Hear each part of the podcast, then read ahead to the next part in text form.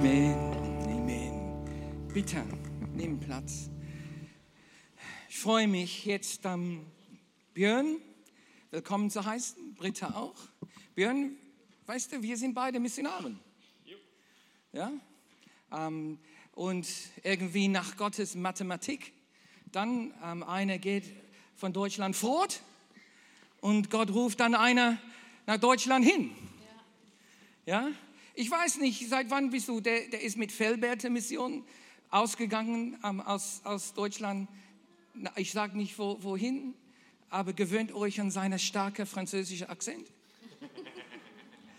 aber ähm, wann? Wann bist du ausgewandert? 91. Meine Güte. So auch dann lange Zeit.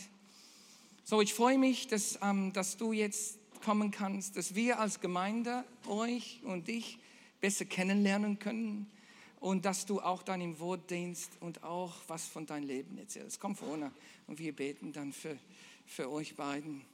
Vater, wir danken dir für Britta und für Björn und öffnen uns jetzt für den Dienst deines Wortes in unserer Mitte. Und sehen wir, unser Verstand und Seele sind so wie Ackerfelden. Und wir lassen der Heilige Geist die Salbung des Vorpflügen tun in uns, das, sodass wir äh, auf Empfang sein können und das, das empfangen können, was du für uns vorhast. Und dass die beiden aus deinem Segen und Salbung auch dann austeilen können und, und deine Saat aussehen können. Und wir, wir danken dir dafür. Im Jesu Namen. Amen. Amen. Bonjour. Bonjour. Moin. Ich gebe das Wort meiner Frau. Okay. Ähm, Im Lobpreis, sobald ich die Augen zugemacht habe, ähm, hatte ich ein Bild und das möchte ich gerne mitteilen. Ähm, und zwar habe ich euch als Gemeinde äh, hier so gesehen und mein Blick fiel so auf einzelne Personen, ähm, also natürlich mit zu Augen, aber ich habe einzelne Personen gesehen, wo, wo plötzlich wirklich ähm, ein, wie eine Feuersäule auf die Menschen, auf die Person kam, ganz vereinzelt. Das wurden immer, es waren einige, mehrere und ähm, eine Feuersäule, wie eine Feuersäule runterkam und ähm, auch eine, eine äh, wie sagt man, Dunst, ne? so ein, eine Wolken, Wolkensäule äh, auf die Person kam. Das war sehr stark und deshalb wollte ich das gern mitteilen. Ich glaube, Gott möchte zu Einzelnen sprechen dort. Lass uns mal kurz die Augen zumachen. Ich glaube, dass du in einer Situation bist. Du bist auf dem Weg, aber die Wolkensäule spricht. Wir sehen das beim Volk Israel. Die Wolkensäule ging vorher. Das Volk Israel musste nicht auf den Weg schauen, sondern auf die Säule. Und die, die, die Wolkensäule war sichtbar am Tag. Das heißt, der Tag spricht davon, wenn es gut geht. Vielleicht geht es hier gerade gut. Und trotzdem bist du unsicher auf dem Weg, weil du auf den Weg schaust. Ich glaube, Gott möchte dir sagen, hey, da ist eine Säule. Und ich bin diese Säule in deinem Leben. Schau auf mich. Dann machst du dir keine Sorgen um den Weg. Und vielleicht bist du in der Nacht dann habe ich eine gute Nachricht für dich. Nachts ist die Säule sichtbar, weil es eine Feuersäule. Egal, ob du gerade auf dem Berg oder im Tal bist, gerade es gut geht oder richtig schlecht geht, der Weg schwierig oder einfach ist, Gott ist der gleiche. Egal, was deine Umstände sind. Und die gute Nachricht mit der Säule ist, die geht zwar vorne her und zeigt dir den Weg, aber jedes Mal, wenn die Feinde kamen, dann ging sie auch dahinter und schützte das Volk Israel von seinen Feinden. Das heißt, Gott schützt dich vor deinen Feinden. Es wird dich nicht übermannen. Und ich glaube, Gott möchte dich heute ermutigen. Ja, einfach zu schauen, okay, ich schaue jetzt nicht auf den Weg. Ich hebe jetzt die Augen weg von den Umständen meines Lebens, egal wie schwer sie sind. Und ich fixe meinen Blick auf Jesus, Anfänger und Vollender meines Glaubens. Er wird mich leiten, er wird mir Sicherheit geben. Und wir haben gespürt, dass diese Vision ganz speziell für einige Leute hier ist im, im Kontext von Leiterschaft. Ja, Gott möchte euch ermutigen, mutig zu sein. Ermutigen, mutig zu sein. Was auch immer dein Kontext ist. Weil er wird dich bewahren, dass der Feind nicht so nah rankommt. Der wird näher kommen, kein Problem, aber er kommt nicht ran, denn da ist die Säule. Und du weißt nicht genau, wo es lang geht, kein Problem, er wird dir zeigen. Fix deinen Blick darauf. Wenn du das empfangen kannst als Wort, für dich ganz persönlich. Kann ich mal kurz eine Hand sehen? Ich möchte beten für diese Leute. Danke, das sind mehrere. Vater, ich danke dir für dieses Wort. Du bist der, der Menschen begegnet, da wo sie sind, der uns begegnet, da wo wir sind. Du sprichst in unser Leben, du baust unseren Glauben und lässt uns vorwärts preschen. Und so möchte ich dieses Wort nehmen, Herr, und ich bitte, Heiliger Geist, dass du es versiegelst, Glauben daraus hervorbringst. Stärke, Herr, und deinen Weg gehst, den Einzelnen und die Einzelne wirklich in Sicherheit wiegend vorwärts bringst auf deinem Weg. In Jesu Namen bitte ich. Amen. Hey, das ist ganz toll, hier zu sein. Und ich weiß, als Josef mich fragte, hey, kannst du vorbeikommen ins, Josef, äh, ins Jesushaus, ins Josefhaus, genau, ins Jesushaus, ähm, da war ich erstmal total berührt. Ihr werdet das gleich mitkriegen. Da sage ich, hey, was willst du denn, dass ich predige? Dann sagt er, erzähl einfach deine Geschichte. Und von daher habt ihr heute nicht so eine ganz theologische Predigt, sondern es ist ganz viel Zeugnis drin. Und ich habe das in Kapitel eingeteilt. Ich dachte, das ist das Beste wie in einem Buch, ne, dass wir so ein paar Kapitel mal durchgehen. Und alles fing für Britta und mich an 1986. Ich war 20 Jahre alt waren recht jung und in diesem Jahr konnten wir Jesus kennenlernen. Was vorher aber schon geschehen war, bevor wir Jesus kannten, und deswegen nenne ich dieses erste Kapitel Juble, du Unfruchtbare. Ihr habt gerade diese süße kleine Frau an meiner Seite gesehen. Wir waren sehr, sehr jung. Ich war 18, als ich sie kennenlernte. Ich kam aus der hulligen Szene, sie aus der Hippie-Szene. Es war ein ganz komisches Paar. Und, und, aber eins war sicher, wir wussten beide, dass es Jesus gibt aber mehr nicht. Wir wussten nicht, ob es Christen gibt. Das hat noch länger gedauert, die zu finden. Aber Gott ist ja immerhin gut, ne? der führt uns ja. Aber eins war dann, irgendwann musste Britta wegen einer viel Geschichte in ihrer Vergangenheit in die Münsteraner Uniklinik und dort hat man uns dann zertifiziert 99-prozentige Unfruchtbarkeit. Und, und wir dachten, wow, das ist hart. Das ist hart. Und wir hatten uns so gewünscht, Familie zu haben und haben uns direkt hingesetzt. Da haben wir gesagt, okay, kein Problem, dann werden wir irgendwie Kinder adoptieren, irgendwie kriegen wir das schon hin. Und ich weiß noch, die Zeit verging so ein paar Monate und ich war eigentlich auf dem Weg, ich spielte damals Basketball, war auf dem Weg zum Spiel und dann kam eine Frau mit einer Rose zum Spiel, zum Treffpunkt von den Spielern und sagte, ich habe eine Nachricht. Und sie, ich dachte, sie will mir nur sagen, dass sie mich lieb hat und sie sagte, ich bin schwanger. Ich war sowas von perplex. Ich habe die Rose genommen, bin zum Basketballspiel gefahren, habe meine Frau da stehen gelassen und dachte, wow, das geht doch gar nicht. Wie kann sie schwanger sein? Sie ist unfruchtbar. Wie kann die Unfruchtbare schwanger sein? Und, und Gott in seiner Gnade, vielleicht könnt ihr die PowerPoint dran werfen, Gott in seiner Gnade hat, hat aus dieser Unfruchtbaren dann mehrere Kinder kommen lassen. Ja, also da war natürlich vorher noch was mit uns beiden, aber die Kinder kamen dann raus. Und so hatten wir im Ganzen, ich habe da so ein Foto mitgebracht, so ein Bild. Haben, da haben wir dann gesehen, dass wir fünf Kinder bekommen haben. Also wir haben, wir haben zwei Söhne und drei Töchter und warten jetzt auf unser 14. Enkel. Und ich dachte nur, wow, Gott, du bist gut. Gott, du bist gut, weil du lässt die Unfruchtbare jubeln. Gott, du bist gut. Wir können vielleicht in unserem Leben sehen wir Situationen, wo wir denken, es ist unfruchtbar. Aber Gott sagt, hey, jubel. Weil ich bin derjenige, der das Unfruchtbare in das Fruchtbare bringen kann. Ob das jetzt bei Kindern ist, ob das grundsätzlich im Leben ist. Ich kann das nehmen, was, was fruchtlos zu sein scheint. Aber ich beschließe und ich tue. Das sagt der Herr.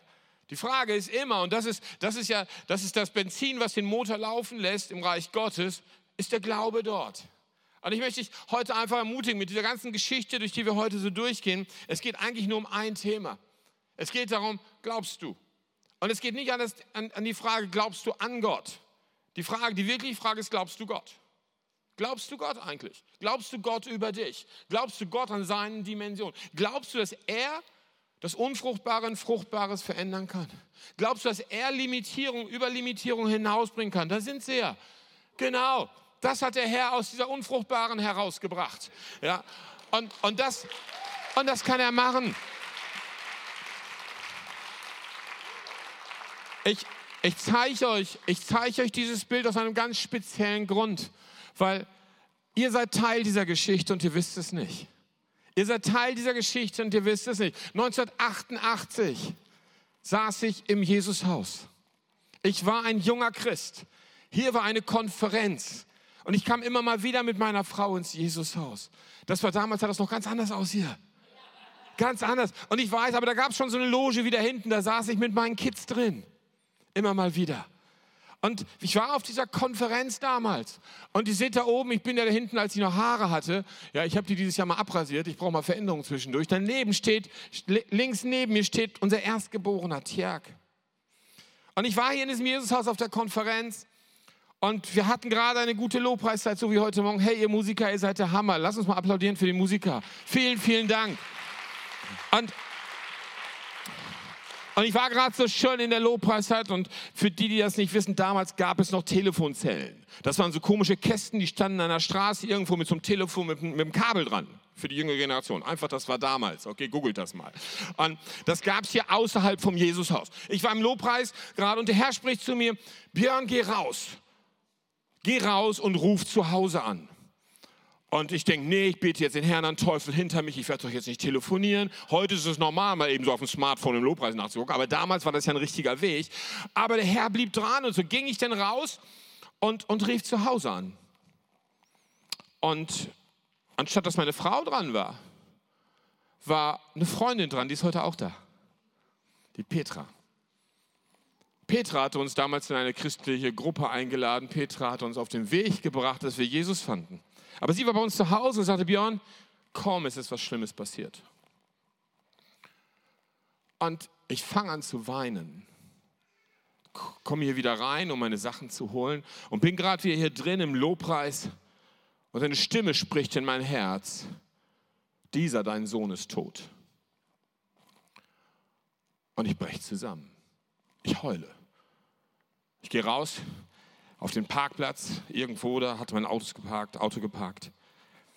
Und ich war ganz junger Christ, ganz junger Christ. Ich hatte noch nicht so viel Ahnung. Und ich dachte, was mache ich jetzt? Ich fahre nach Hause, mein Sohn ist tot. Ich war sicher, dass es so war. Und ich setzte mich an, ans Lenkrad und ich dachte nur eins, das Einzige, was ich weiß, lobe den Herrn alle Zeit. Also fing ich an, den Herrn zu loben. Danke für die Zeit, die ich mit dem kleinen Pimpf hatte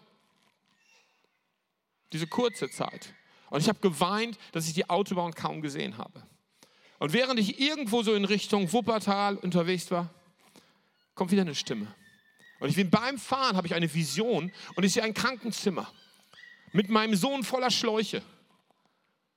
Und eine Stimme, die zu mir sagt, dieser dein Sohn, der tot war, ist zum Leben zurückgekommen.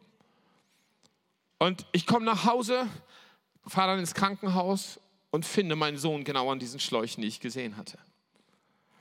Und ich sage zu meiner Frau, Schatz, was ist passiert? Und, und Schatz sagt, was passiert war. Und wir stellen fest, dass genau in der Zeit, wo ich hier gerade im Lobpreis im Jesushaus war, war meine Frau zu Hause mit damals zwei kleinen Kindern, holte gerade die Handtücher, um sie aus der Badewanne zu holen. Und in dieser Zeit ertrinkt unser Sohn. Als sie zurückkommt, ist er blau angelaufen, bewegt sich nicht mehr. In der Badewanne sitzt noch das, die kleine Schwester. Die hat heute nur ein Ziel, Tote auferwecken. Das ist eine unserer Pastorinnen, die ist cool. Und, und Britta war da und hat ihren Sohn, unseren Sohn in den Armen, einfach ein schlaffes Bündel, blau. Und hat nur einen Gedanken, junge Christen, die wir waren ich weiß nicht viel, aber ich habe irgendwo mal gehört, ich habe Autorität über den Tod. Und sie nimmt ihren Sohn, unseren Sohn, den Tjerk, und sagt, in Jesu Namen, Tod weiche. Und wisst ihr, wer gewichen ist? Der Tod. Und wir haben das danach verfolgt und auf die Minute genau sind diese Sachen passiert, wie ich sie in den Visionen erlebt hatte. Gott ist gut. Gott Gott macht nicht nur aus der Unfruchtbaren eine fruchtbare, sondern Gott ist der Gott der Wunder. Und es geht nicht darum, ob wir an ihn glauben. Die Frage ist, ob wir ihm glauben. Die Frage ist, bis wohin glaube ich ihm? Die Frage ist, was erwarte ich eigentlich von ihm? Die Frage ist an dich direkt gerichtet. Was erwartest du heute? Wir haben gerade gehört, Hauszellen in Düsseldorf, in jedem Stadtteil, in jeder Siedlung. Was erwartest du da drin? Wo stehst du in deiner Position? Bist du in der Theorie des Gottes, der Wunder tut? Und in der Erfahrung des Gottes, der Wunder tut? Oder noch zusätzlich in der Handlung des Gottes, der Wunder tut? Ihr merkt, ich pisacke gerne. Ich drücke gerne auf bestimmte Punkte. Ich mag es zu motivieren, weil ich glaube, dass wir als Kirche wieder in neue Dimensionen hineinkommen sollten Dass wir als Kirche dort bekannt einen Ruf haben sollten in unserer Stadt. Das ist da, wo die Dinge geschehen, die sonst eigentlich nicht möglich sind. Und ihr wart hier im Jesushaus. Das Jesushaus war so ein wichtiger Meilenstein. Wir können lesen in Römer 1, Vers 16, ein Bibelvers, den Britta schon in einem Konfirmationsunterricht bekommen hat und, und der uns immer wichtig war. Denn ich schäme mich des Evangeliums nicht, denn es ist Gottes Kraft zum Heil jedem Glaubenden, sowohl dem Juden zuerst als auch dem Griechen. Wir waren damals immer wieder hier im, im Jesushaus. Und damals hat Gott zu uns hier gesprochen, an diesem Ort. Neben diesem Wunder hat er auch zu uns gesprochen. Er sagte, legt etwas in, unser Herz, dass er uns gebrauchen möchte. Im Dienst unter Juden. Und wir dachten damals, naja, damals gab es noch sowas für die Sowjetunion, auch wieder für die jüngeren Menschen. Googelt das mal, das war vor Russland, das war so ein großes Reich. Und das war Kommunismus, alles war dicht. Und wir dachten, Gott wird uns gebrauchen, die, die Juden aus der Sowjetunion rauszuholen. Okay? Aber letztendlich war das nicht der Fall. Aber dieses Erbe wurde hier in dieser Kirche reingelegt. Deswegen ist für mich heute was ganz Besonderes, hier zu sein. Das ist so der Burner. Das ist so der Hammer. Du weißt es gar nicht, Joseph. Das ist so der Hammer. Und so gibt es dieses zweite Kapitel in unserem Leben, das Kapitel Jesus Haus. Deswegen gibt es dieses zweite Kapitel in unserem Leben, ein Fundament, was hier reingelegt wurde, was wir aber letztendlich über Jahre dann nicht gesehen haben. Da kommen wir gleich wieder zurück. Behaltet das mal im Hinterkopf. Diese ganze, das Erbe, was wir hier bekommen haben, dem Juden zuerst. Dem Juden zuerst. Und so gehen wir in das dritte Kapitel hinein. Da bleiben wir ein bisschen drin. Wir können im Römerbrief weiterlesen, im 17. Vers, Römer 1, 17. Denn Gottes Gerechtigkeit wird daran offenbar das Glauben zuglauben, wie geschrieben steht, der Gerechte wird das Glauben lernen, erleben. Pardon. Und das dritte Kapitel habe ich benannt, Glaube der Unfähigkeit überwindet. Wir waren dann damals so, da haben, haben, haben irgendwann Jesus gefunden. Ihr müsst euch vorstellen, mit 15, mit, mit 16, sorry, habe ich mich zum ersten Mal für Jesus bekehrt. Ich fand ihn toll. Ich war in der evangelischen Jugend, fing an, die Bibel zu lesen und kam zur Apostelgeschichte. Und ich dachte, wow, das ist der Burner, die Kraft geht weiter, nachdem Jesus weg war. Das war meine Konsequenz, das war meine Synthese der Apostelgeschichte. Das hat mich interessiert. Ich ging zum Pastor und sagte, Pastor, hast du schon mal die Bibel gelesen? Der sagte, ja, ich bin der Pastor. Dann hast du bestimmt schon mal die Apostelgeschichte gelesen. Er sagt, ja. Ist das nicht irre? Die Kraft ist noch da. Und dann guckt er mich an und sagt, nee, tut mir leid, Junge, das waren die apostolischen Zeiten, das gibt es heute nicht mehr. Ich als Teenie dachte, na, wenn Gott seine Qualität nicht halten kann, kann nicht Gott sein. Aber ich schaffe das ja sogar, meine Qualitäten fast zu halten. Okay? Also wenn das nicht, wenn das nicht Gott ist, bin ich Hulligen geworden. Na, wenn ich nicht in die Kirche gehe, wäre ich eben Hulligen. Ist doch logisch. Irgend, irgendwie muss ich mich engagieren. Und so wurde ich Hulligen. Und war dann in Süddeutschland auf der Hulligen-Szene bis wir uns mit 18 dann kennengelernt haben. Und da kam Gott in seiner Gnade eines Tages. Und ich war dabei, einen Afrikaner zusammenzuschlagen.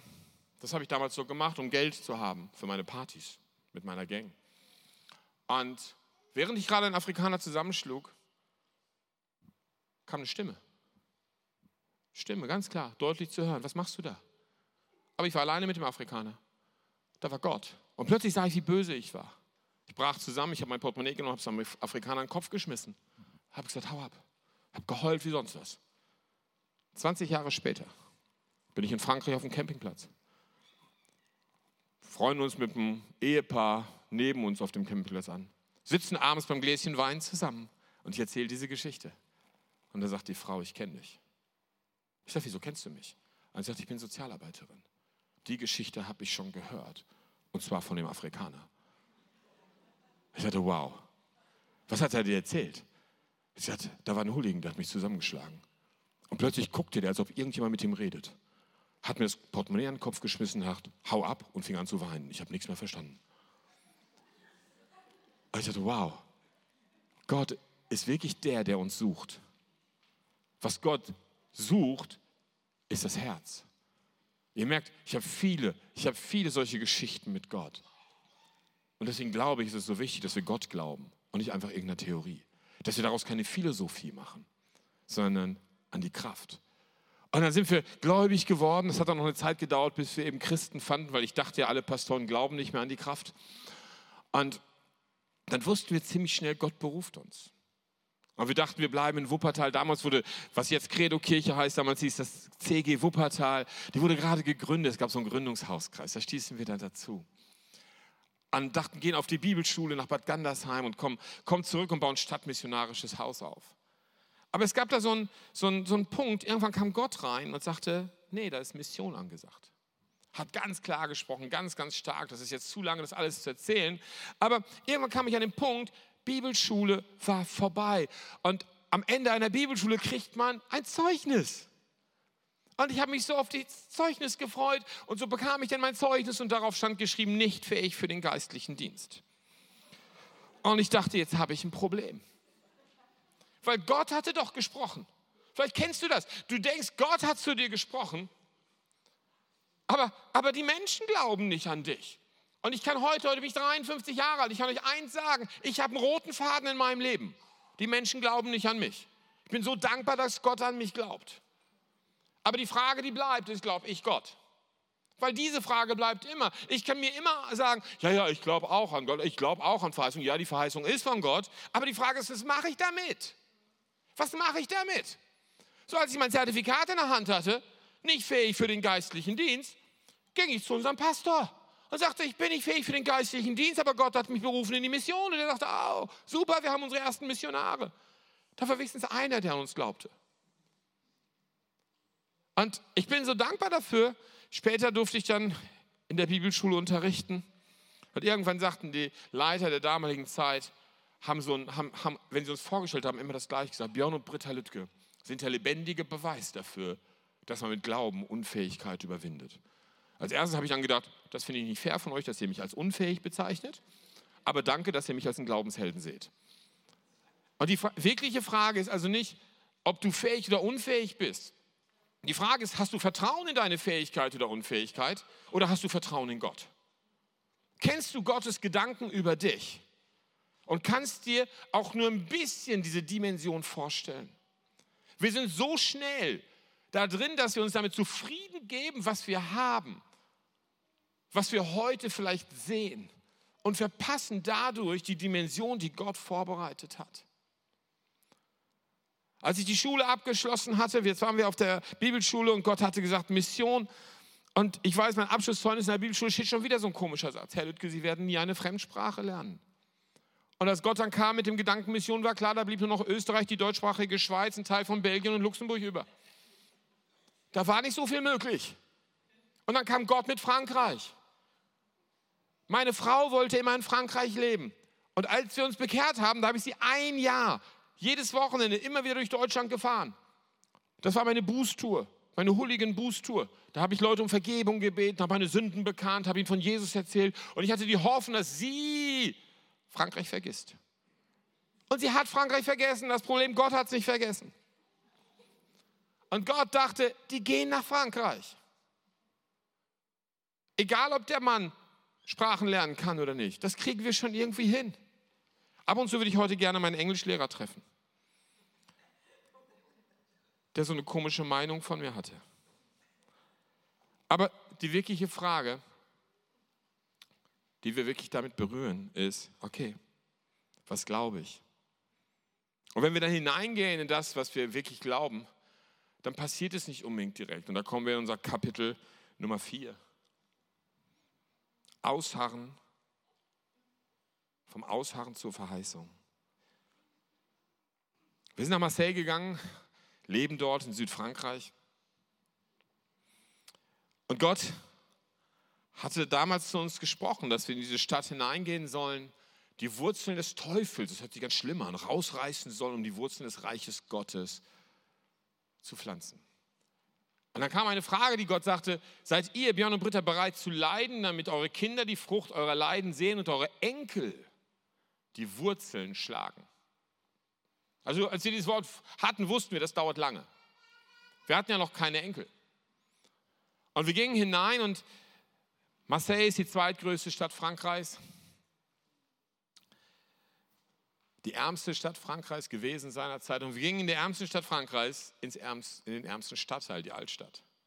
Weil wir dachten, na, angefangen hat alles, die Wurzeln sind historisch im historischen Viertel. Gehen wir doch da rein. Und das war damals dieses Viertel, wo alle Drogenlaboratorien waren. Das war dieses Viertel, wo, wo die Mafia regierte. Und wir kamen rein und, und es war nicht, hey, ich komme da rein, der Herr hat mich berufen und der Erweckung ist morgen. Ich dachte, das wäre so. Ich kam ja immer aus Bad Gandersheim, wer diese Bibelschule kennt, der weiß ja, glaubt man immer an Erweckung. Und ich dachte, ich bin der Schlüssel. Das Problem war nur, dass sie nicht gleich kam. Und so hatten wir sieben Jahre Kampf. Sieben Jahre Kampf. Sieben Jahre Krieg. Und wisst ihr, Gott erlaubt ab und zu, Gott erlaubt ab und zu, dass es dauert, um zu sehen, ob wir es glauben. Und die Frage ist, wie ich damit umgehe. Wenn ich sage, dass wir Krieg hatten, das war nicht mal eben, ja, und da hatte ich echt Druck und das war echt unangenehm und keiner hat mich gegrüßt. Nein, wir hatten, unser, unser Haus wird 15 Mal leergeräumt, meistens, wenn wir Meetings hatten. Unsere Autos verbrannt, wir hatten die Knarren am Kopf. Und irgendwann kam unser neun, unsere neunjährige Tochter nach Hause und war in den Straßen missbraucht worden. Einfach nur, damit wir gedemütigt werden. Und da war, da war so ein Punkt, da denkst du, hey, das ist mir egal, ob die meine Autos verbrennen und mein Haus leer räumen und ich mir meinen 20. Kühlschrank kaufen muss oder was auch immer. Gott, kannst du nicht auf mein Kind aufpassen? Kannst du nicht auf mein Kind aufpassen? Und, und wir haben geschrien vor Schmerz. Geschrien, so wie ich geschrien hatte, als unser Erstgeborener starb.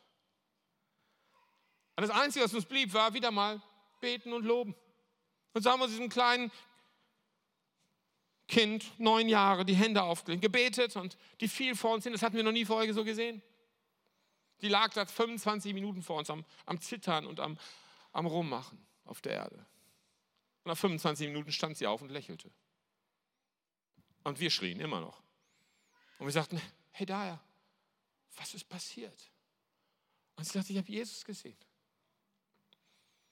Ich habe Jesus gesehen und er hat mir mein Leben gezeigt. Neun Jahre. Was hat er gemacht? Erstmal hat er mich geheilt. Wir sind danach zu den Ärzten gegangen, alles war wiederhergestellt. Und, und dann, dann hat er mir gezeigt, was ich machen werde. Und Mama, Papa, es tut mir leid, und mit 16 werde ich euch verlassen. Ich werde auf die Bibelschule gehen. Mit 18, dort werde ich meinen Mann treffen. Mit 18 werden wir heiraten. Neun Jahre. Und dann übernehmen wir euren Dienst. Neun Jahre. Mit zwölf Jahren kriegen wir einen Anruf von der Schule, Herr Lüttke, Sie müssen kommen. Wir müssen mit Ihnen über Ihre Tochter reden. Ganzes Gremium mit Psychologen und alles Mögliche da. Und die Quintessenz, Ihre Tochter ist so intelligent, aber wir haben ein Problem mit ihr. Ich sage, was ist das Problem? Stellen Sie sich vor, sie will Gott dienen. Ich sage, das ist doch gar nicht so schlecht. Mit 16 ist sie nach Bad Gandersheim auf die Bibelschule gegangen. Eröffnungsgottesdienst. Glaubt ja nicht, dass sie die Predigt gehört hat. Der Radar war ausgefahren. Wo ist mein Mann? Nach dem Gottesdienst kam sie auf mich zu und sagte, Papa, ich habe zwei ausgemacht. Ich sagte, du kannst aber nur einen heiraten. Und dann ging sie auf den ersten zu und kam dann danach zu und sagte, du kannst vergessen, der ist blöd. Und ein paar Tage später saß der andere in der Cafeteria und, und da ja, unsere Tochter kam rein und starrte ihn nur an. Und der fühlte sich so ein bisschen komisch und sagt zu ihr, was glotzt du mich so an? Willst du mich heiraten oder was? Und sie, ja.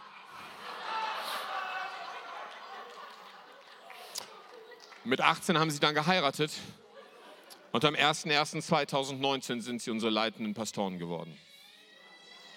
Warum?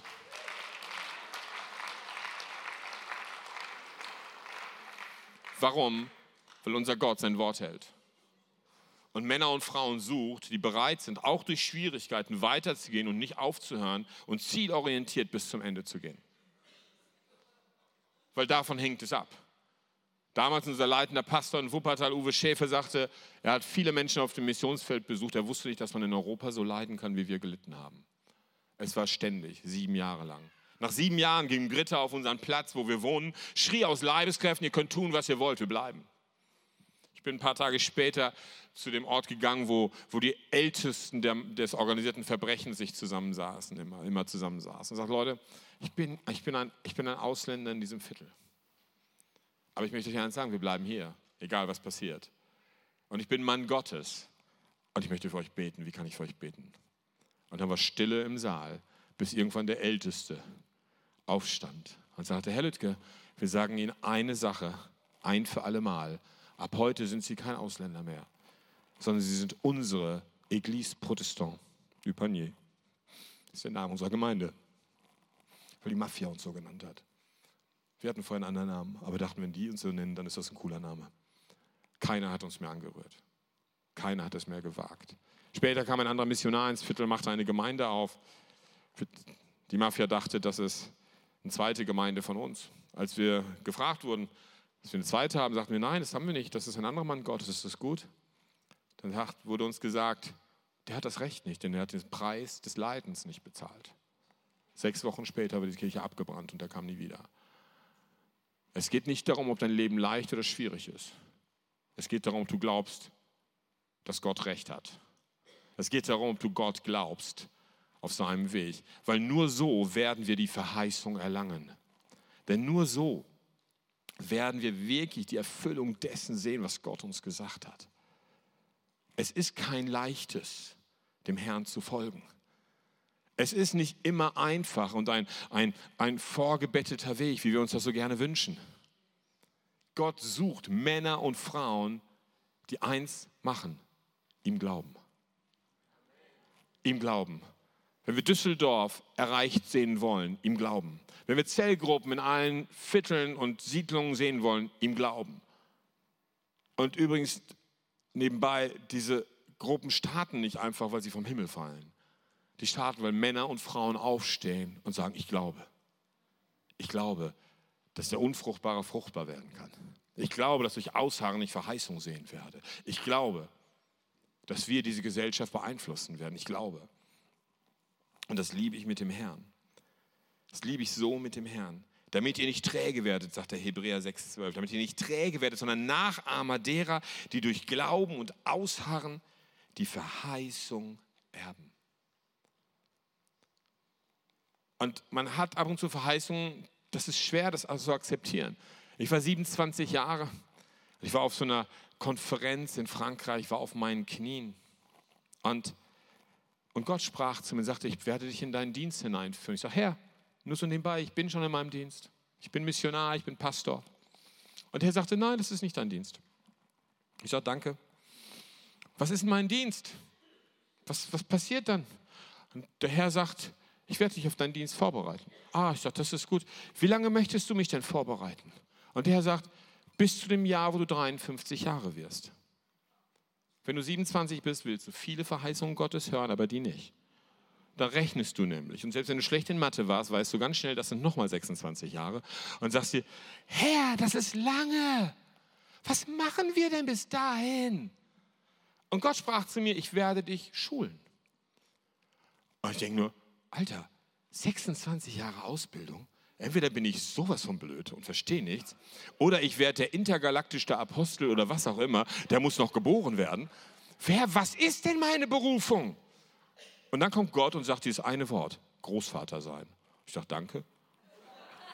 Ich fand das gar nicht so als geistlichen Dienst und hatte dann 26 Jahre Zeit, mich darauf vorzubereiten. 26 Jahre zu sehen, okay, was heißt es, Großvater zu sein? Und heute bin ich Großvater, habe einige Enkel, aber auch geistlicher Großvater, weil ich glaube, dass der apostolische Dienst Großvaterschaft oder Großelternschaft ist. Das heißt, ich habe keinen Erziehungsauftrag als Großeltern, weil alle die, die die Kinder haben, ihr wollt eins auf keinen Fall, dass eure Eltern sich in eure Kindererziehung mischen, nicht wahr? Ich habe keinen Erziehungsauftrag mehr. Ich habe einen Beratungsauftrag. Ich habe einen Begleitungsauftrag. Ich bin ein Großvater. Und das hat seine Zeit gedauert.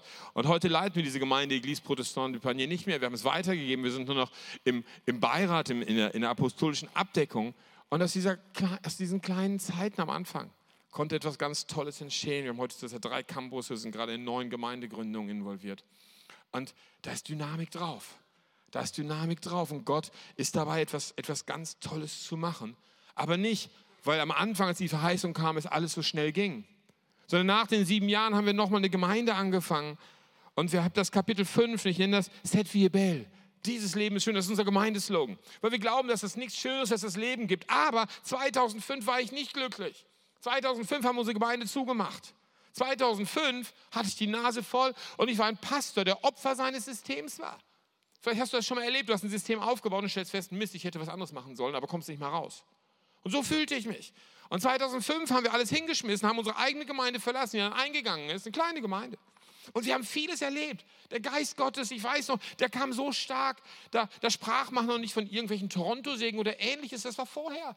Anfang der 90er, ich, stand, ich war Lobpreisleiter, ich stand mit meiner Gitarre, hatte einen G-Dur angeschlagen. Wir waren eine 25-Mann-Gemeinde, nackter Betonboden, voll verstaubt, Baustelle.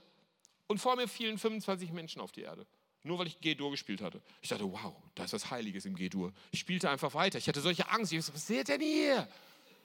Und für Jahre hatten wir so starke Geisterlebnisse. 100% Krankenheilungen Zeit davon und so weiter. Wahnsinnssachen. Aber 2005 kam ich an den Punkt, ich bin unglücklich, obwohl ich so viel gesehen habe, hat sich keiner bekehrt. Unsere Nachbarn standen an unseren Fenstern, um die Zeichen und Wunder zu sehen. Und hat sich keiner bekehrt. Blinde aus dem Viertel haben wieder gesehen, hat sich keiner bekehrt. Krebstumore verschwanden, das hat sich keiner bekehrt.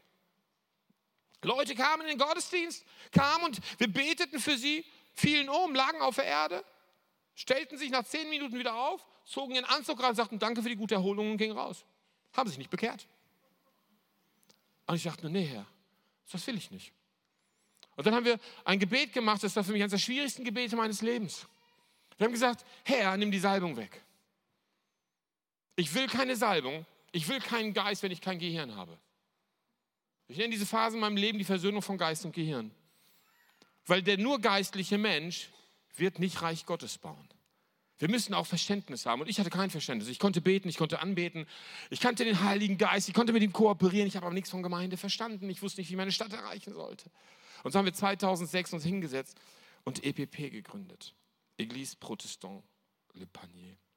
Und haben gesagt, wir müssen was anders machen. Nie wieder so.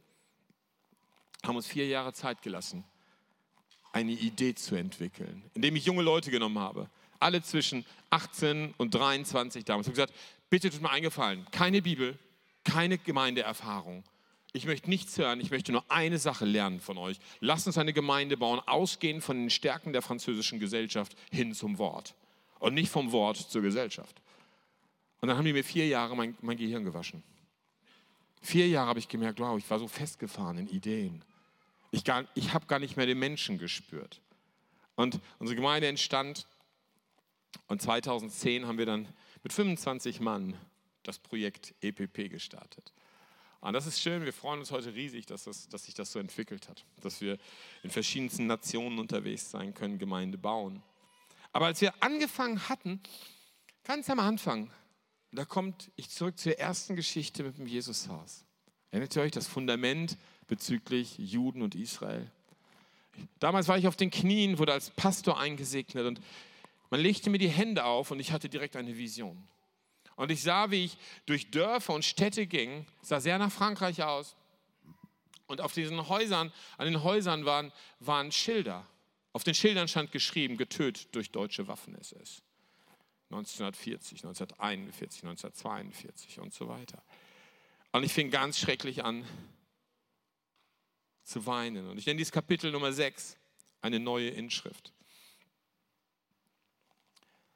Und während ich da weinte und spürte, dass, dass, dass das Leid, den Schmerz spürte, kam eine Hand in dieser Vision und wusch von diesen Schildern diese Inschrift weg. Und schrieb etwas Neues in die Inschrift, gerettet durch das Zeugnis eines Deutschen. Und Gott sprach damals zu mir, dass er uns gebrauchen wird, dort Leben hinzubringen, wo Deutsche totgebracht hatten. Und damals in meinem Herzen verankerte er, der Höhepunkt wird Jerusalem sein. Da war wieder was, da war wieder Israel, da war wieder ein Punkt. Ich dachte, wow, was, was tut Gott? Aber dann auch über Jahre wieder vergessen, bis wir 2015, Britta und ich, einfach eine Zeit hatten und merken, hey, wir als EBB, wir, wir erreichen die meisten Nationen in der Stadt, wir sind sehr evangelistisch unterwegs, wir, wir haben Strategien für verschiedenste Kulturen und so weiter, aber wir haben die Juden vergessen. Die Juden ist keine kleine Gruppe bei uns in der Stadt. Wir haben 90.000 Juden in Marseille. Wir sind eine der größten jüdischen Städte. Sicherlich in Europa. Paris ist die größte. 90.000. Frankreich ist das drittgrößte jüdische Land der Welt. Ich weiß nicht, ob ihr das wisst. Israel, USA, dann 500.000 in Frankreich und dann kommt erstmal lange nichts. Und wir haben das gesehen und dachten, okay, wir wollen Gott, ja, wir werden missionarisch dahin, dahin in diese Richtung gehen. Und aber ich wusste nicht wie. Ich wusste nicht wie. Wir haben eine Gemeindekultur. Wir sind EPP und wir sind ziemlich modern und wir sind laut und wir rocken und was auch immer. Und das passte nicht in die Kultur, die ich kannte. Und dann habe ich gesagt, ich kann das nicht. Ich kann das nicht. Das ist, ich bin anders. Irgendwie bin ich anders. Ich, ich kann es nicht. Und habe anderthalb Jahre mit, ja, fast anderthalb Jahre mit Gott gerungen. Und dann hat Gott Gnade geschenkt. Wir haben Besuch bekommen von einem Leiter aus den USA. Und diese Gemeinde hat eine große Arbeit in Israel und auch in ihrer Gemeinde. Sie haben, ganz Sie haben ein Projekt, das ist einfach ihr Schabbat-Gottesdienst. Und ich erzähle ihm so meine Herausforderungen. Und er sagt einfach ganz, einen ganz einfachen Satz zu mir. Er sagt, warum bist du nicht einfach, wie du bist? Das hätte ich auch sagen können. Warum bin ich nicht einfach, wie ich bin? Weil ich liebe doch Authentizität. Ich sage, darf ich so sein, wie ich bin? Er sagt, na klar darfst du so sein, wie du bist. Du bist ein Geschenk Gottes. Ich sage, Hammer. Das möchte ich dir sagen heute. Du bist ein Geschenk Gottes. Sei so, wie du bist. Probier dich nicht zu verkrampfen, um in irgendetwas hineinzupassen sondern sei wie du bist und lass Jesus durch dich scheinen. Und so haben wir angefangen mit diesem Projekt Shabbat-Gottesdienste, haben, haben eine Arbeit gestartet, die heißt Shalom EPP. Es ist keine messianische Gemeinde, weil wir wollen keine messianische Gemeinde. Wir wollen eine jüdische Gemeinde inmitten der Gemeinde, einer Gemeinde der Nationen. Und deswegen haben wir auch nur ein und werden höchstens zwei Shabbat-Gottesdienste, also Freitagsabends-Gottesdienste haben. Weil wir wollen auch zusammen sein. Wir wollen Party machen, wir wollen Gott anbeten, wir wollen uns kennenlernen, wir wollen uns lieben, wir wollen Zeichen setzen, dass Juden und Nationen gemeinsam unterwegs sind. Gemeinsam ein Segen sind. Weil ich weiß nicht, ob ihr das wisst, es sind ja nicht nur wir, die Nationen, die eine Berufung haben, ein Segen für Israel zu sein, sondern Israel hat eine Berufung, ein Segen für die Nationen zu sein. Es ist ein Geben und Nehmen. Es ist ein Reich Gottes Prinzip. Es geht um Partnerschaft. Es geht um eine gemeinsame Vision. Es geht um einen Baum. Inzwischen durften wir dann Freunde haben aus der Synagoge, einer der Synagogen in Marseille. Wir haben natürlich viele. Und ich weiß noch, da kam, sie kam in unseren Schabbat-Gottesdienst und dann sagte, der Mann sagte zu mir, hey Björn, sei mal ganz ehrlich, du willst doch nur, dass ich Christ werde. Und ich sagte ihm, nein, ich bitte dich nur um die Gnade, die Gnade, dass ich Teil von Israel sein darf. Und er guckt mich nur schief an. Das ist das einzige Mal, wo er nichts mehr gesagt hat. Weil sonst reden die immer ganz gerne. Aber da war diese Inschrift. Getötet durch deutsche Waffen ist es. Da war diese Inschrift, weg damit, gerettet durch Zeugnis eines Deutschen. Und so haben wir dann mit den Gottesdiensten angefangen und kamen von dort irgendwann an den Gedanken, jetzt sollten wir auch mal nach Israel. War noch nie in Israel war viel in Nordafrika unterwegs, Tunesien, Algerien, Marokko, die französischsprachigen Länder. Wir haben dort Partner, haben dort Netzwerkgemeinden. Und dann sind wir nach Israel, 2018 im April. Und Britta meinte, das wird mein Leben verändern. Und ich denke nur, oh, wieder ein orientalisches Land. Ich war so viel unterwegs in der arabischen Welt, was soll da so anders sein? Ich habe nichts erwartet, ich bin ganz ehrlich. Und wir waren dann da und wie es so, wie es so kam, wie Gott so ist, waren wir am 70. Jahrestag des Staates Israels da. Das hatte ich gar nicht auf dem Schirm. Und an dem Tag gingen wir ins Museum Yad Vashem, das Holocaust-Museum. Und ich erzählte so dem Leiter der Gruppe, hör mal, hast du schon mal was von der deutschen Schamkultur gehört? Wie wir uns geschämt haben, Deutsche zu sein, bis zu gewissen Generationen. Und dass, wir, dass Gott uns aber auch geheilt hat und wiederhergestellt hat, das Volk ein Segen geworden ist und wir ein Segen sein dürfen und so weiter. Und das ist, hey Björn, das ist ein starkes Zeugnis. Bitte erzähl das der Gruppe morgen. Da wird ein messianischer Jude sprechen und dann kannst du reden. Alles klar. Nächster Tag, 70. Jahrestag, Yad Vashem, wir stehen vor der Tür. Der messianische Jude gibt Zeugnis, schließt ab und ich will gerade anfangen zu reden, gehen die Sirenen los. Ihr wisst vielleicht, in Israel gehen zweimal im Jahr die Sirenen los, alles bleibt stehen. Und durfte ich ja nicht reden, aber spür plötzlich, wie um mein Ohr sich Hände legen. Und Gott spricht zwei Minuten in mein Leben. Ich sollte eigentlich nur drei, vier Minuten was sagen, es hat über 20 gedauert, weil ich so geschluchzt habe. Und was Gott gesagt hatte, ist, dass der erste Teil unserer Berufung vollbracht ist und dass wir uns auf das nächste vorbereiten. Er hat gesagt, es ist, es ist okay, das nächste kommt. Auf Gott hat es mich vorbereitet, jetzt kannst du Großvater werden im April 2018. Wir fuhren nach Hause und sagten, wow, so erschüttert. Wir wussten, es wird was Neues kommen. November 2018 ein zweites Team rübergenommen, zum ersten Mal ein eigenes Team nach, nach Israel. Und einer, unser jetziger leitender Pastor, unser Schwiegersohn, hatte einen Traum. Und er hat immer mal wieder prophetische Träume. Und er beim Frühstück morgens in Jerusalem sagte, Björn, Britta, ich hatte einen komischen Traum. Wir wussten beide, jetzt spricht Gott. Und Gott sprach, Ihr werdet euer Zuhause in Marseille haben und ihr werdet immer in Marseille zu Hause sein. Aber ihr werdet ein Standbein in Jerusalem haben. Und ich denke, was soll das denn? Ich meine, jetzt machen wir schon missionarische Arbeit in den Juden in Israel, jetzt kommen, äh, in Marseille, jetzt kommen wir auch ab und zu nach Israel. Aber was haben wir mit Jerusalem am Hut? Standbein in Jerusalem, was soll das? Es war November 2018. Wir kommen nach Hause.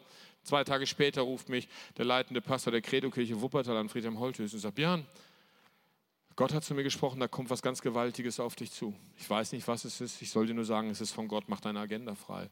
Ich denke, was ist denn jetzt hier los? Und dann kam der 1.1.2019. Erinnert ihr euch die Verheißung mit 27, wenn du 53 wirst, wirst du Opa im Dienst. Im Jahr 2019 bin ich 53 geworden. Und ich wusste, das Jahr 2019 wird entscheidend, ganz wichtig sein. Und im Glauben haben wir am 01.01.2019 die Leiterschaft abgegeben an die nächste Generation. Wir haben nur junge Pastoren, die zwischen 25 und 35 sind. Die leiten das ganze Werk. Und, und wir wussten, okay, jetzt sind wir frei. Vier Tage später ruft uns unser Präses an, Johannes Just, und sagt, Björn, ich habe gebetet und gefasst und Gott hat zu mir gesprochen. Darf ich dich bitten, dass du den Dienst übernimmst für Israel? Wir möchten eine Hilfe sein, ein Segen als BFP, Gemeinden zu begleiten und zu gründen in Israel. Und ich stehe da nur und ich denke, was passiert hier gerade mit mir?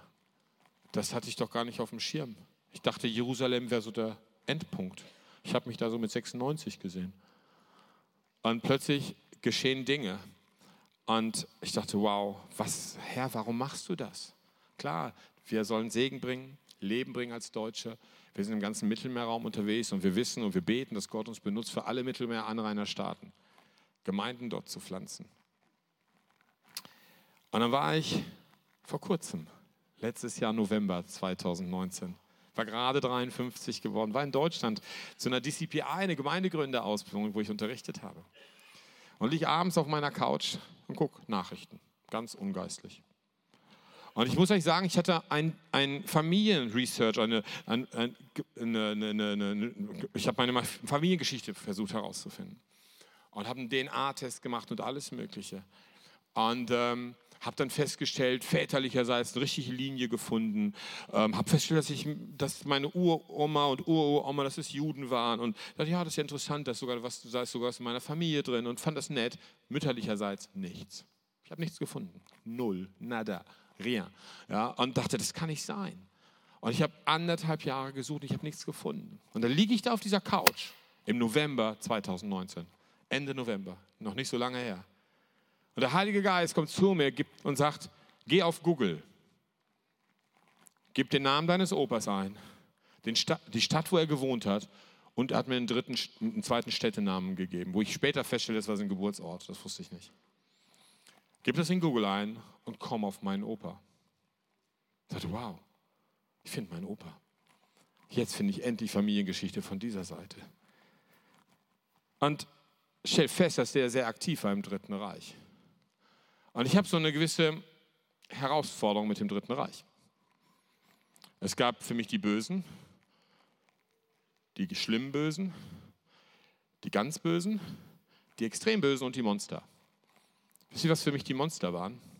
Die Monster waren für mich die, die in den KZs die Menschenversuche gemacht hatten. Ich habe das nie verstanden. Ich war im KZ Dachau, habe mir das angeguckt in der Gedenkstätte. Ich war so geschockt. Und da bin ich da und studiere also plötzlich den Werdegang meines Opas, um festzustellen, dass er der leitende Arzt der Menschenversuche im KZ Sachsenhausen war. Ich denke, Alter, das kann nicht sein. Ich bin Teil eines Monsters. Und gleichzeitig merke ich, der Heilige Geist spricht zu mir und sagt, was verflucht war, wird zum Segen sein. Und plötzlich ist diese Vision von getötet durch deutsche Waffen, es ist nicht mehr ein allgemein deutsches Gut und gerettet durch das Zeugnis eines Deutschen ein allgemein deutsches Gut. Plötzlich wird es ein familiäres, persönliches Wort, da wo mein Opa Tod gebracht hat. Werde ich Leben bringen, weil Gott das so gesagt hat. Und dann waren wir eine Woche später in Israel. Ich dachte, wow, die Reise wird, wird, wird schwer. Die wird schwer. Waren wieder in Yad Vashem mit der Gruppe. Bin direkt durchgerannt, um direkt mehr Infos zu bekommen über, über das KZ Buchenwald und Sachsenhausen. In beiden war der aktiv. Habe noch ein paar Sachen verstanden und habe diesen Schmerz gespürt. Es hat mich zerrissen. Es hat mich zerrissen. Aber ich lerne wieder eine Sache. Egal, was meine Geschichte ist. Egal, was meine Geschichte ist. Die Frage ist nicht, wo ich herkomme. Die Frage ist, wo ich hingehe. Und wenn Gott in seiner Gnade meint, das Erbe eines Monsters in Geschichte der Gnade und Herrlichkeit Gottes zu verwandeln, diesen Mann zu berufen, jüdische Gemeinden zu bauen, dann ist es ein gewaltiges Zeugnis seiner Gnade. Ich durfte dieses Zeugnis zum ersten Mal in Israel geben im Dezember auf dieser Reise in einer Gemeinde, in der ich gepredigt hatte. Das hat mich zerrissen. Aber ich möchte euch was sagen und ich möchte dich ermutigen. Vielleicht denkst du, deine Geschichte ist schlimm. Vielleicht denkst du, deine Geschichte ist nicht schlimm. Es ist ganz egal, was deine Geschichte ist. Wisst ihr, was es ist? Es ist nicht Geschichte, es ist ein Schatz. Es ist der Ausgang der Lebensquelle, die aus dir sprudeln soll. Deine Geschichte ist der Ausgang der Lebensquelle, die aus dir sprudeln soll. Geschichte ist ganz, ganz wichtig, aber, aber Menschen sind lebendig. Deswegen haben wir auch die, die Israel-Arbeit im BFP dann, das ist das letzte Kapitel, Steine und Menschen genannt. Weil wir es selber erleben, Steine sprechen von der biblischen Geschichte, Steine sprechen von der Geschichte, aber Geschichte ist eben nur Geschichte. Geschichte ist so wichtig, aber Geschichte bringt uns heute kein Leben, sondern der Geist Gottes bringt uns heute Leben mit den Menschen von heute. Und wir haben alle eine Berufung. Du hast eine Berufung, ich habe eine Berufung. Dein Leben mag nicht so dramatisch gewesen sein, wie meins war. Deine Berufung mag anders sein als meine. Aber wir haben alle einen Auftrag. Wisst ihr welchen? Fruchtbar zu sein. Fruchtbar zu sein. Wir sind alle da, um fruchtbar zu sein. Das heißt, dem Herrn Frucht zu bringen. Er hat uns unseren Garten gegeben so wie Adam und Eva den Garten Eden gegeben hat, einen genau definierten Ort und sagt, kultiviere ihn. Kultiviere ihn, das heißt, bearbeite diesen Boden, bearbeite diesen Boden, um möglichst viel Frucht daraus zu bringen. Das ist die Definition von kultivieren. Okay? Bearbeite den Boden. Was ist denn der Boden? Der Boden ist unser Herz. Und die Frage ist, bearbeite ich mein Herz so sehr, dass aus meinem Leben Frucht herauskommt, weil das hat Jesus gesagt, dass wir den Vater verherrlichen, indem wir viel Frucht bringen. Und ich habe so einen Traum. Wisst ihr, was mein Traum ist? Ich komme irgendwann in den Himmel. Ich weiß nicht, ob ihr das schon wisst. Du eigentlich auch, wenn du Jesus angenommen hast. Und da komme ich, da ist meine Idee, ich komme in den Himmel und so ein Engel hilft mir erstmal ein bisschen, mich zu orientieren. Und führt mich so rum und dann gehe ich so durch den Himmel das ist meine Motivation, das sage ich euch. Und dann sagt irgendjemand, hey Björn, schön, dass du hier bist. Und ich sage, hey, wer bist du denn? Und dann sagt er, oh, ich bin Jean-François, weißt du nicht mehr, du hast aber das Evangelium in Frankreich gepredigt. Ich habe mich bekehrt und ich habe alle diese Menschen mitgebracht. Ich sage, wow, Burner. Ich wusste gar nicht, dass ich so viel Frucht gebracht habe. Dann gehe ich weiter und dann sage ich, hey Björn, ich sage, wer bist du denn? Ah, ich bin Mulut aus Algerien, weißt du nicht mehr, du warst in den Bergen und hast gepredigt und ich habe mich bekehrt und ich habe all diese Menschen mitgebracht. Und dann gehe ich weiter. Und dann sagt der Nächste, hey, wer bist du denn? Und er sagt, hey, ich bin Francesco aus Italien, du hast gepredigt auf Sizilien und ich habe all diese Menschen mitgebracht. Und so weiter und so weiter. Und ich möchte dich heute fragen, was ist der Boden, den du kultivierst in deinem Herzen? Und was ist die Frucht, nach der du dich sehnst in Ewigkeit? Dass du sagen kannst, ich will meinen Vater verherrlichen mit all dem, was ich bin. Ich will nicht, dass meine Geschichte meine Ausrede ist, sondern meine Geschichte meine Motivation. Ich will nicht trauern über meine Vergangenheit, sondern mich freuen, wie viel, Trau wie viel Frucht diese Trauer hervorbringen wird.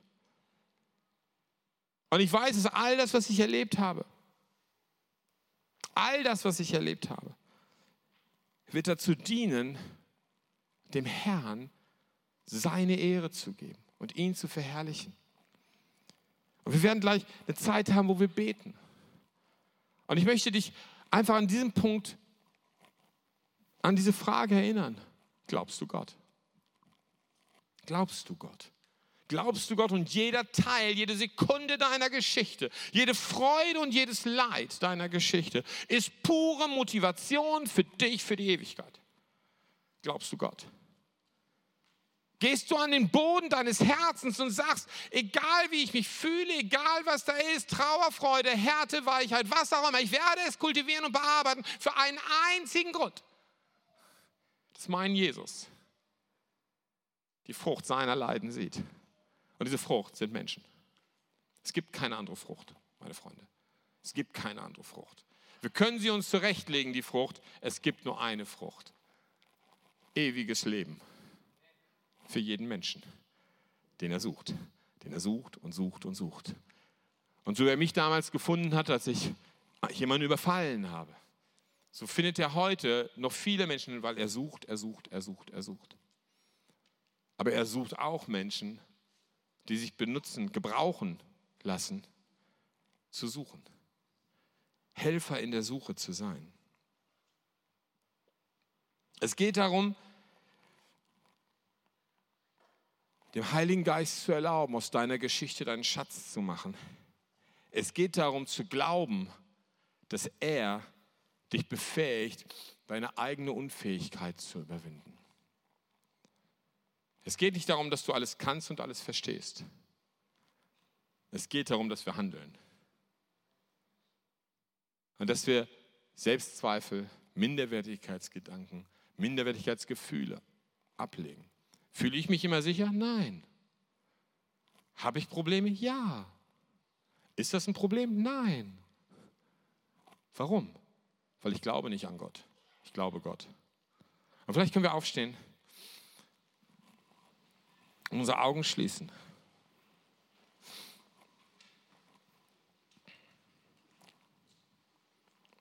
Und ich möchte, dass du kurz in diesen Boden deines Herzens hineinschaust. In diesem Boden deines Herzens. Lass uns zurückkommen zu dieser Vision, die Britta am Anfang hatte. Diese Säulen. Gott möchte euch frei machen von Ängsten und Unsicherheiten. Weil was uns gefangen hält, sind oft Ängste und Unsicherheiten. Dann ist unser Herz verzagt. Und dann trauen wir uns nicht, dem zu glauben, dem, an den wir eigentlich glauben. Weil da kommen Gedanken in uns hoch, die uns klein halten, uns limitieren. Und sind wir limitiert? Na klar sind wir limitiert. Wir sind ja Menschen.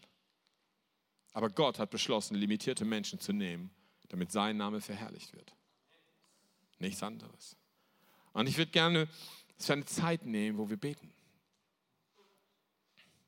Vielleicht kann das Lobpreisteam nach vorne kommen oder ein Musiker, ich weiß nicht, wie er das hier macht, das habe ich vergessen zu fragen.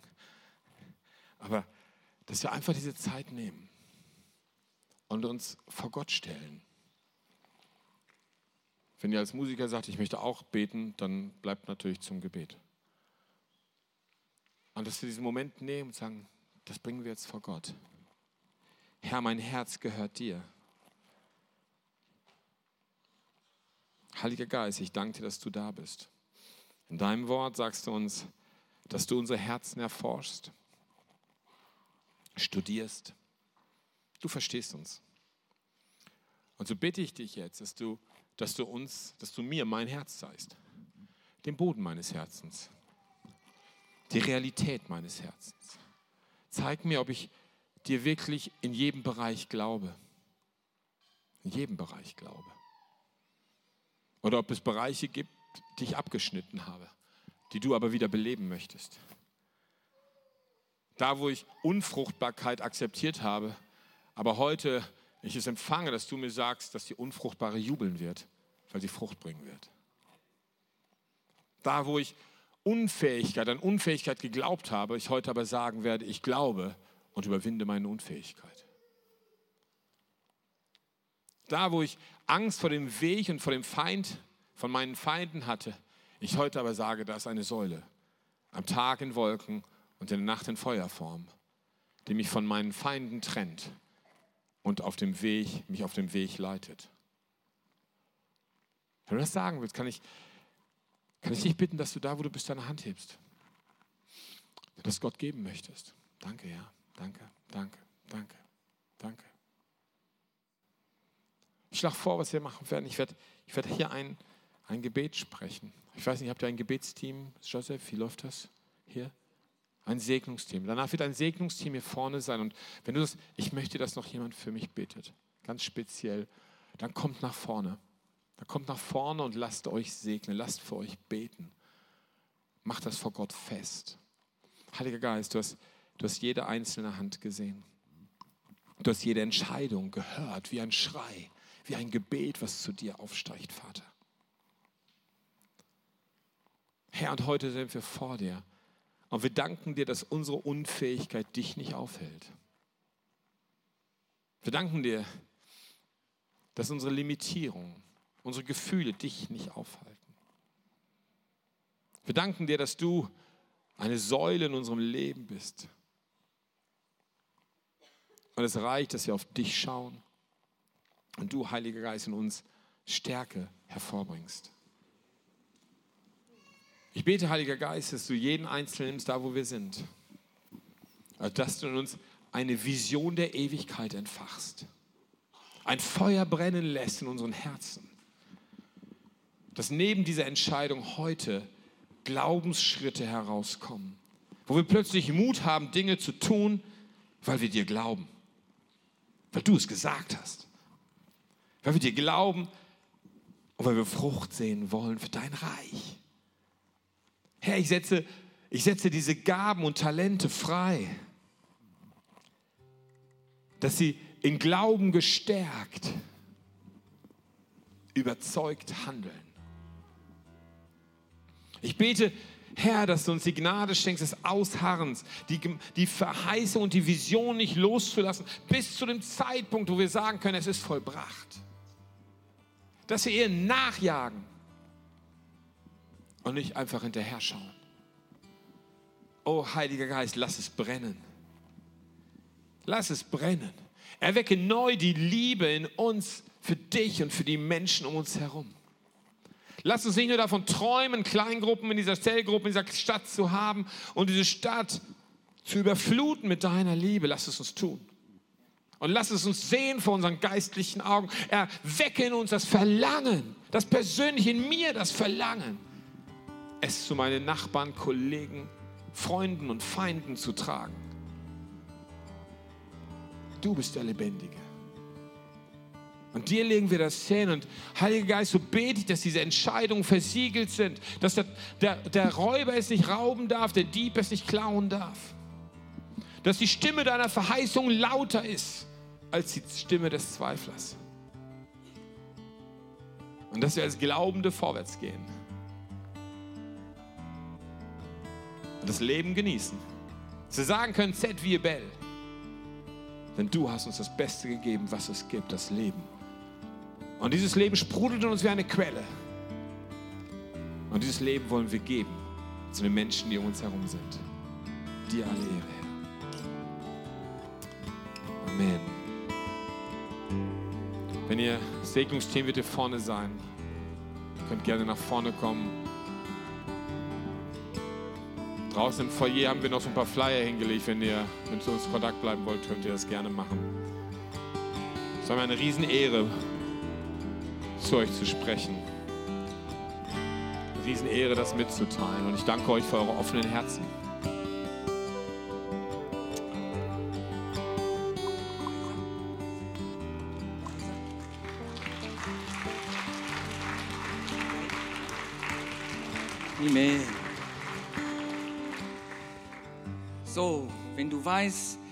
Dass du angesprochen wurdest, komm gerne nach vorne. Heute ist auch Abendmahl.